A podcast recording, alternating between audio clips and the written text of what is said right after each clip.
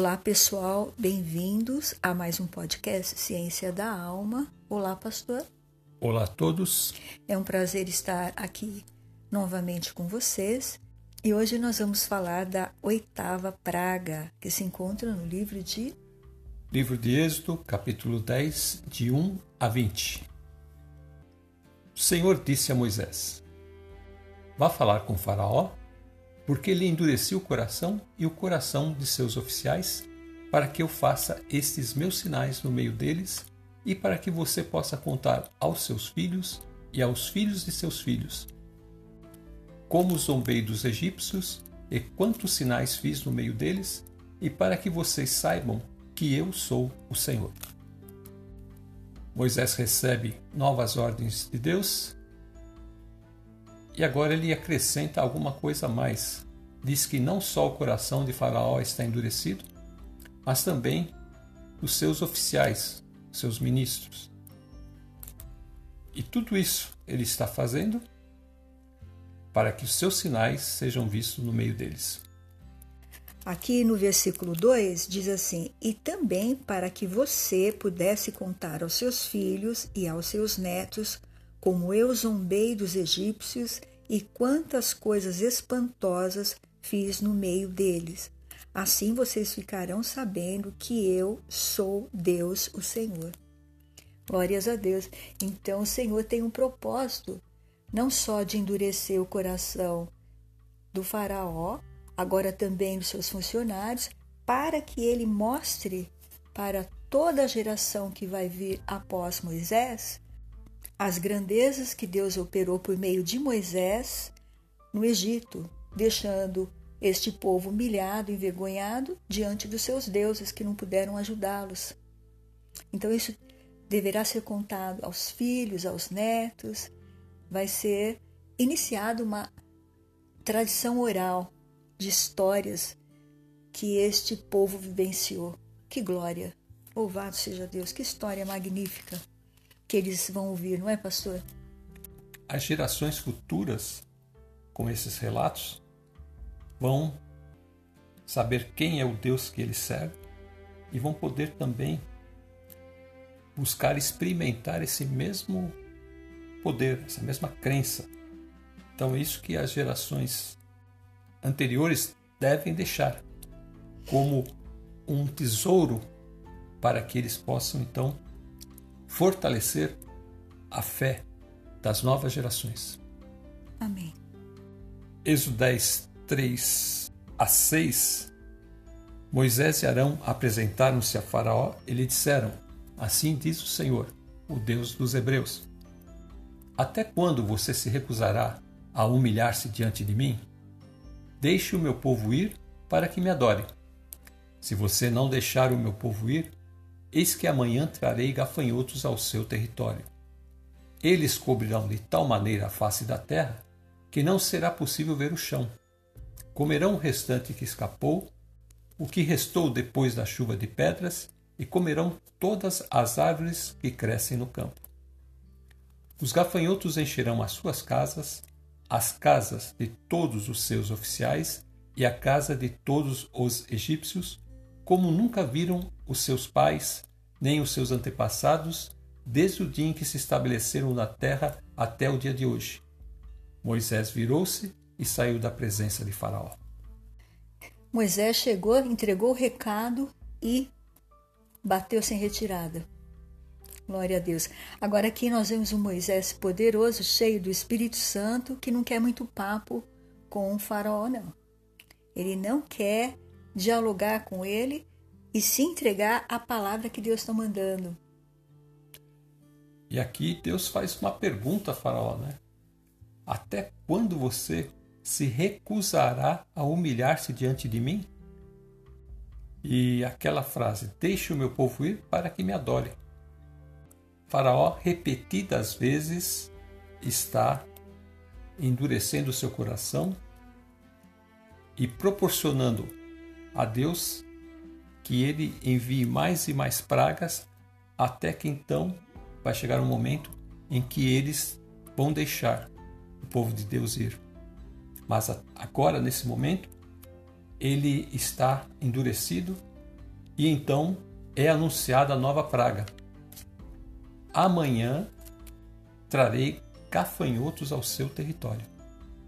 A gente já viu diversas vezes, né, as reportagens, que nuvens de gafanhotos cobrem uma região toda e quando eles cobrem, eles comem toda a vegetação que ali está. É o que escapou e o que restou depois da chuva de pedras, como diz o verso 5. E a quantidade deles vai ser tão grande que no verso 6 diz que eles vão encher as casas, todo o Egito vai ficar forrado.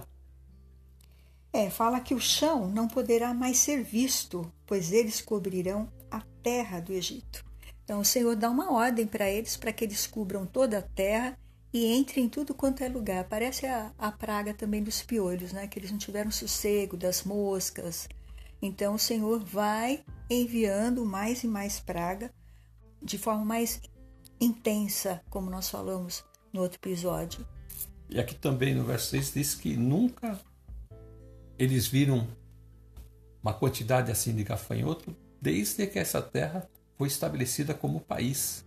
É, ele fala que essa desgraça será pior do que tudo que os seus pais e os seus antepassados já viram.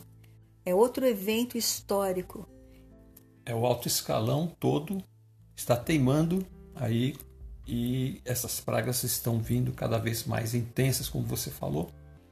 E uma coisa interessante agora, depois que ele dá o recado, como você disse, ele virou-se e foi embora. E no verso 7, então os oficiais de Faraó disseram: Até quando este homem será um perigo para nós? Deixe essa gente ir para que adore o Senhor, o Deus deles. Será que o rei ainda não sabe que o Egito está arruinado? Aqui, nessa versão que eu estou lendo, para a gente contrapor, diz assim: Então os funcionários do palácio disseram ao rei: Até quando este sujeito vai ser um perigo para nós? Deixe que os seus homens vão embora para adorarem o Senhor, o Deus deles. Pois o Senhor não sabe que o Egito está arrasado? Portanto, eles se referem a Moisés como esse sujeito que está trazendo toda essa desgraça para nós. Vamos se livrar logo dessa pessoa. Manda então ele ir junto com os homens adorar o Senhor seu Deus. Eles é que dão a sugestão de que o rei libere somente os homens para ir com Moisés adorar o Senhor. É que eles chegaram a concluir dizendo ao rei, a conclusão deles. Será que o rei ainda não sabe que o Egito está arruinado, na sua versão, arrasado? Quer dizer, o país está uma ruína, está tudo acabado, tudo destruído. Então eles estão dizendo ao rei: precisamos dar um basta nisso. E no verso 8: Então Moisés e Arão foram conduzidos à presença de Faraó, e este lhes disse: Vão e adorem o Senhor, o seu Deus. Mas eu gostaria de saber quem são os que irão. Verso 9: Moisés respondeu: Iremos com os nossos jovens, com os nossos velhos, com os filhos, com as filhas, com os nossos rebanhos e com os nossos gados. Iremos porque temos de celebrar uma festa ao Senhor. Então Faraó disse: Que o Senhor esteja de fato com vocês se eu permitir que vocês saiam e levem junto as crianças. Vejam, vocês têm más intenções. Mas não é assim que vai ser. Vão somente vocês, os homens, e adorem o Senhor. Pois é isso o que vocês estão pedindo.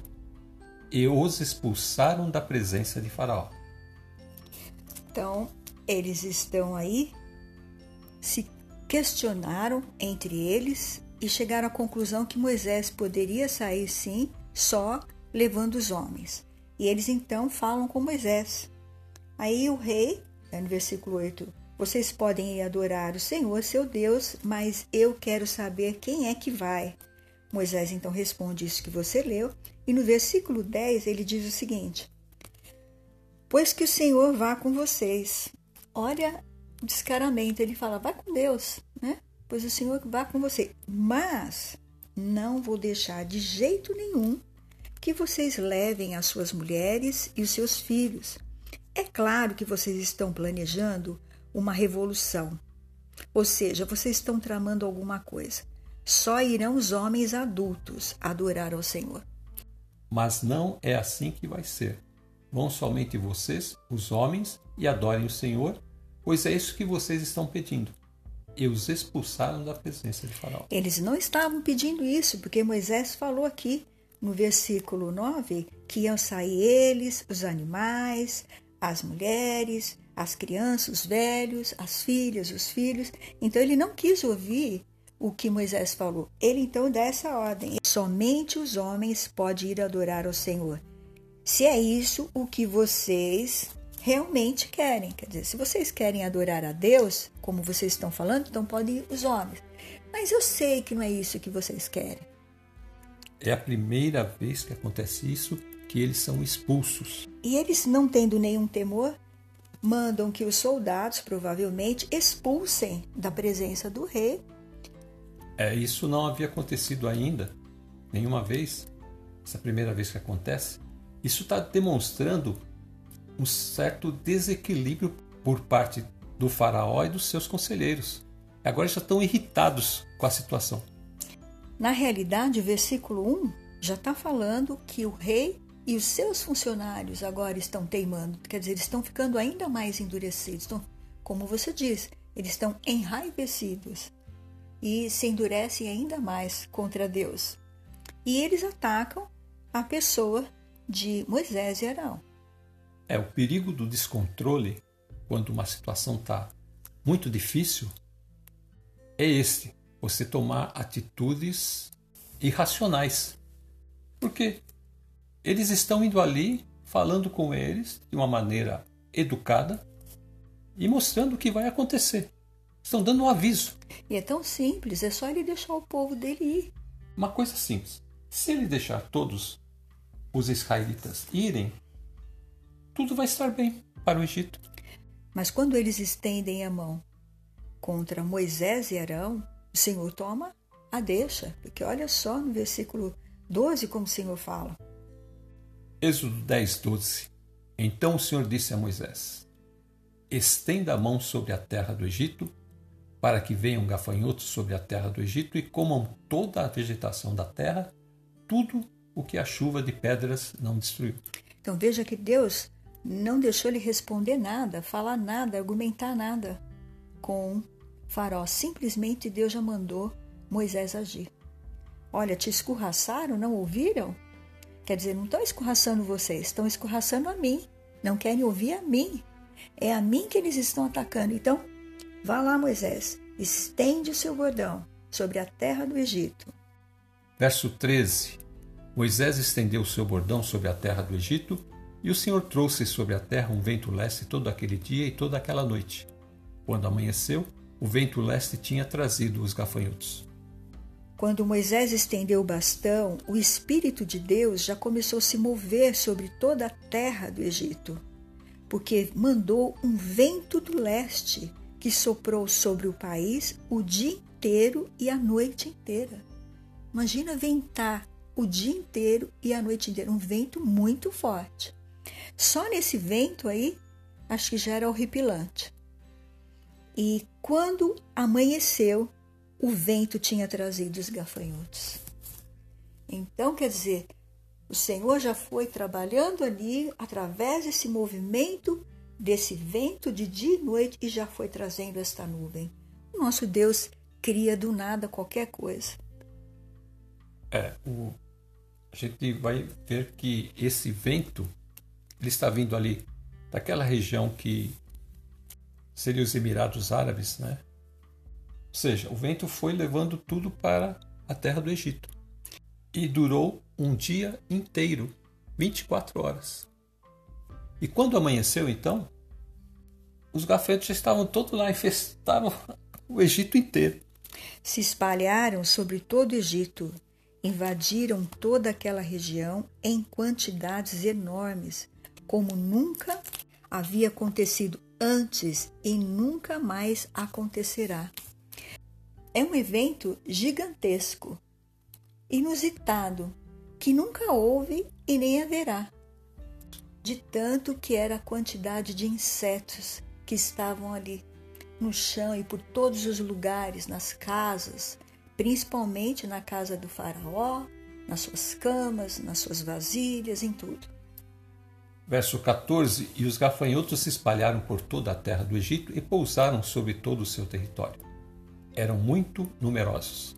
Antes destes, nunca houve tantos gafanhotos, nem depois deles virão outros assim, porque cobriram a superfície de toda a terra, de modo que a terra se escureceu.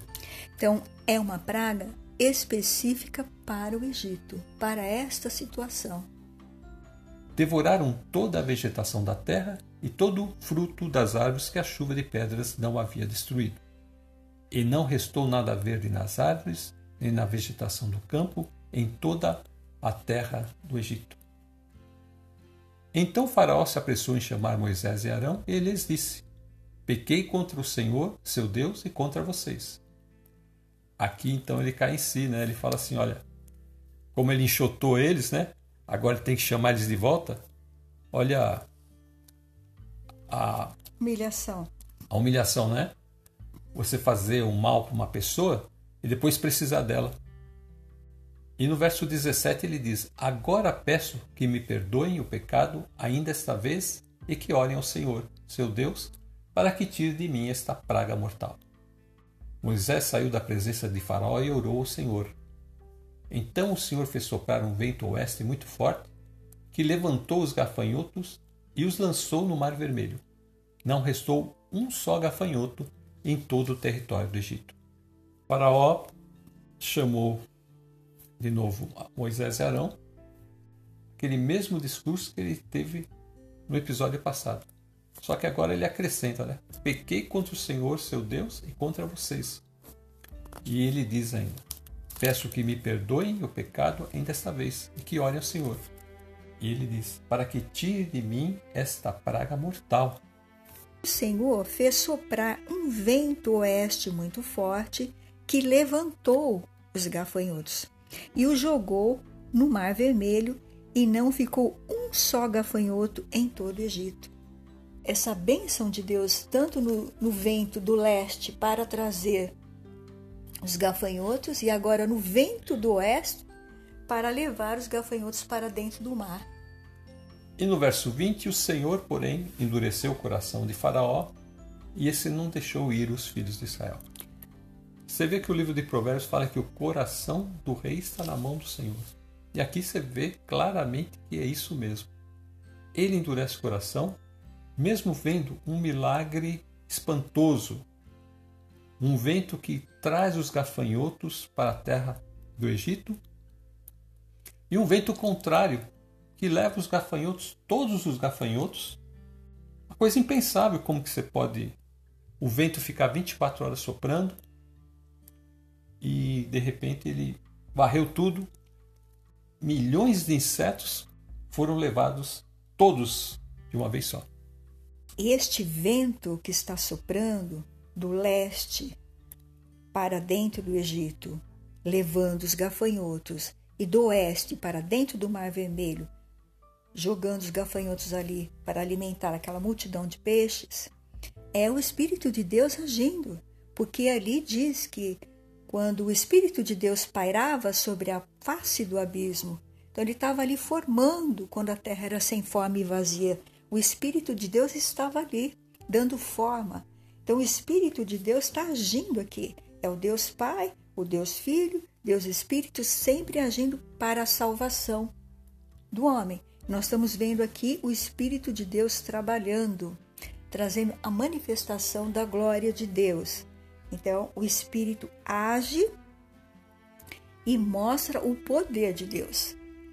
Então, o Espírito de Deus, ele se revela dessa forma visível. Nós não podemos ver o Espírito de Deus, mas ele se revela dessa forma visível, operando os atos milagrosos de Deus. Então, aqui está acontecendo. E por quê? Por que acontece tudo isso? No comecinho do capítulo 10, versículo 3, o Senhor fala para ele: o Senhor, o Deus dos Hebreus, disse isso: Até quando você vai continuar não querendo se humilhar diante de mim? No episódio passado, o Senhor revelou através da sua palavra que o que ele queria era que Faraó se humilhasse diante de Deus, juntamente com seus líderes se humilhassem, assim como o rei de Ninive e o seu povo, seus ministros e o seu povo se humilharam diante do Senhor com pano de saco e cinza. O Senhor pediu para ele se humilhar com terra, ele não se humilhou. O Senhor pediu para ele se humilhar com pano de saco e cinza, ele não se humilhou. Veio as pragas. Então, até quando você vai ficar endurecido e não vai se humilhar diante de mim? Então, esse versículo 3 confirma o que o Senhor falou nos episódios passados, que ele esperava que Faraó se humilhasse.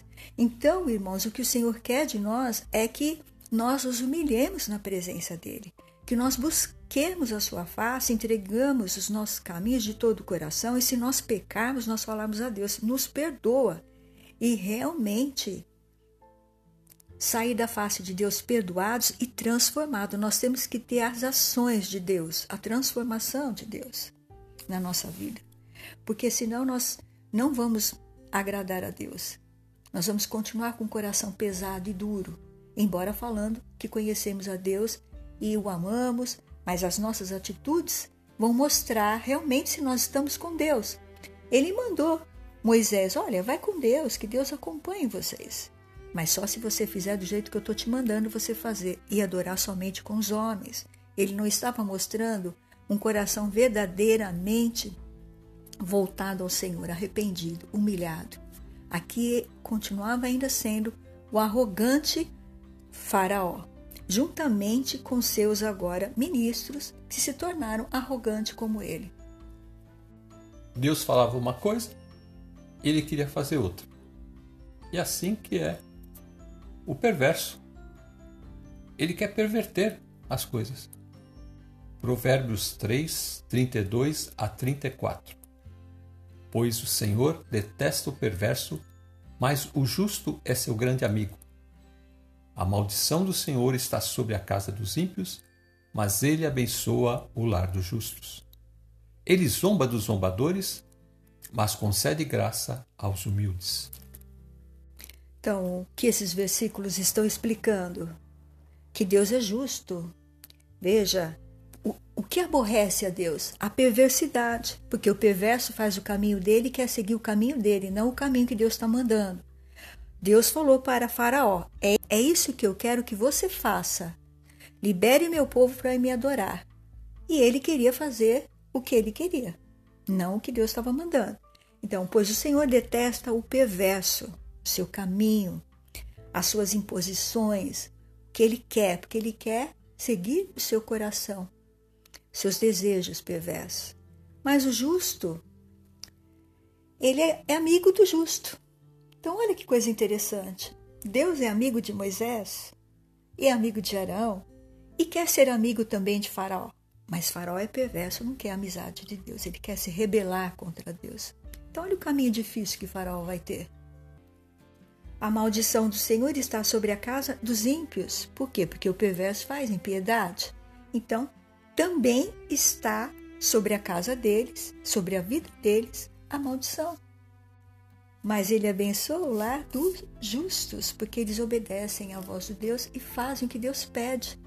Então, o que é melhor, pastor? Fazer o que Deus está pedindo e andar como ele quer? Ou levar bordoada toda hora na cabeça e estar tá amaldiçoado e estar tá como Deus, como nosso inimigo, não como nosso amigo? E no versículo 34 ele diz assim: Ele zomba dos zombadores, mas concede graça aos humildes. Tudo que o farol precisava ouvir é isso aqui. Se ele fosse uma pessoa humilde, como foi o rei de Ninive, ele já teria deixado o povo ir, ele já teria dado o braço a torcer. Mas ele continua insistindo. E por isso ele está pagando um alto preço. Ele está zombando de Deus. Ele está brincando com as coisas de Deus. Ele está falando isso não é sério, não vai, não vai acontecer isso que eles estão falando, que o Deus deles, tudo bem, está fazendo esses sinais aqui, mas não vai acontecer porque na realidade meu país é soberano sobre todos os países da terra. É meu poder, meu país é, tem tudo aqui que eu preciso. Então, isso não vai acontecer. Ele está zombando de Deus. E Deus foi claro aí, no versículo de Provérbios 3. Ele zomba dos zombadores. Então é Deus quem está zombando agora de Faraó e dos seus ministros. Os ministros falaram para ele: ó, a terra está arruinada, arrasada. Eles estavam jogando a toalha, como a gente costuma dizer. Estavam querendo falar para Faraó: deixa eles irem. Só que eles dão um conselho errado para Faraó. Eles falam para só os homens irem. Eles deveriam ter dito Faça como o Senhor está falando. Essa era a palavra certa. Mas eles tinham negócios e eles precisavam dos escravos para fazer o negócio deles ir para frente. Eles não queriam pagar mão de obra. O conflito de interesses é um dos problemas. Tanto é que ele fala: vocês estão querendo fazer uma revolução, quer dizer, vocês estão querendo levar todo mundo embora. Esta era a percepção dele, que eles estavam querendo ir embora. E ele não queria isso de jeito nenhum. Mas ele não quis ouvir aquele Deus, aquele Deus a quem todo o poder pertence. Como diz aqui no Salmo 62, 11 e 12. Deus falou claramente e eu ouvi várias vezes: O poder, ó Deus, pertence a ti. O amor, Senhor, é teu. Certamente retribuirás a cada um conforme suas ações. O Senhor mostra com evidências que ele tem esse poder, porque ele fala e acontece, e ele dá uma ordem e tudo volta a ficar normal novamente. Né? De repente a, a terra está cheia de praga e de repente não há praga mais nenhuma. Então, é o poder de Deus entrando em ação a hora que ele bem entende, do jeito que ele quer, principalmente para mostrar para uma pessoa tão cabeça dura como esta, de que ele só está levando pancada e não está recebendo nada de bom, que ele poderia estar tá recebendo coisas boas e não precisava estar sofrendo desse jeito. Então, quando nós nos defrontamos com uma decisão entre fazer as coisas que os homens querem e como Deus quer que nós façamos, nós temos que tomar a decisão. E a decisão sempre tem que ser para aquele que tem o poder maior, que é o Senhor. E diz que ele vai retribuir a cada um conforme as suas ações, diz aqui o verso 12. A justiça e o amor de Deus andam juntos. Deus vai retribuir aqueles ímpios, como diz Provérbios 3. Vai retribuir o perverso com maldição, mas ele vai abençoar aqueles que são justos, fiéis a ele. O lar do justo é abençoado com a bênção de Deus, e o lar do ímpio, do perverso, é amaldiçoado.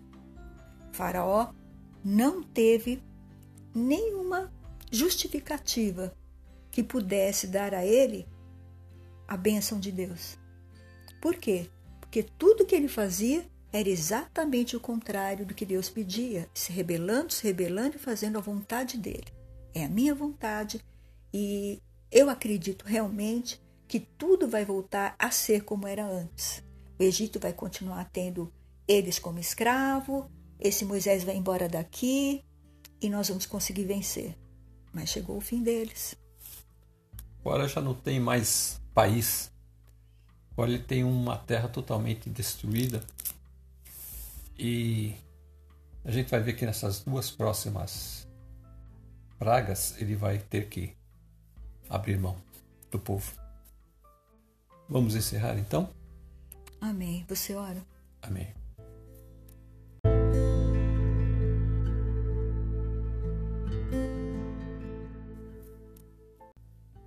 Deus e Pai do nosso Senhor Jesus Cristo, nós te louvamos, te agradecemos por mais esse estudo da tua palavra,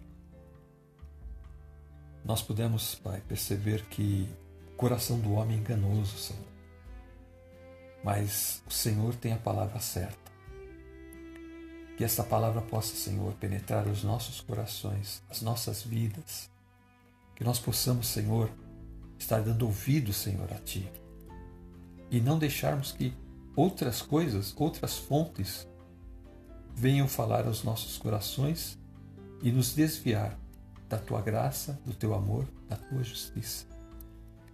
Que nós possamos ser filhos obedientes e fiéis.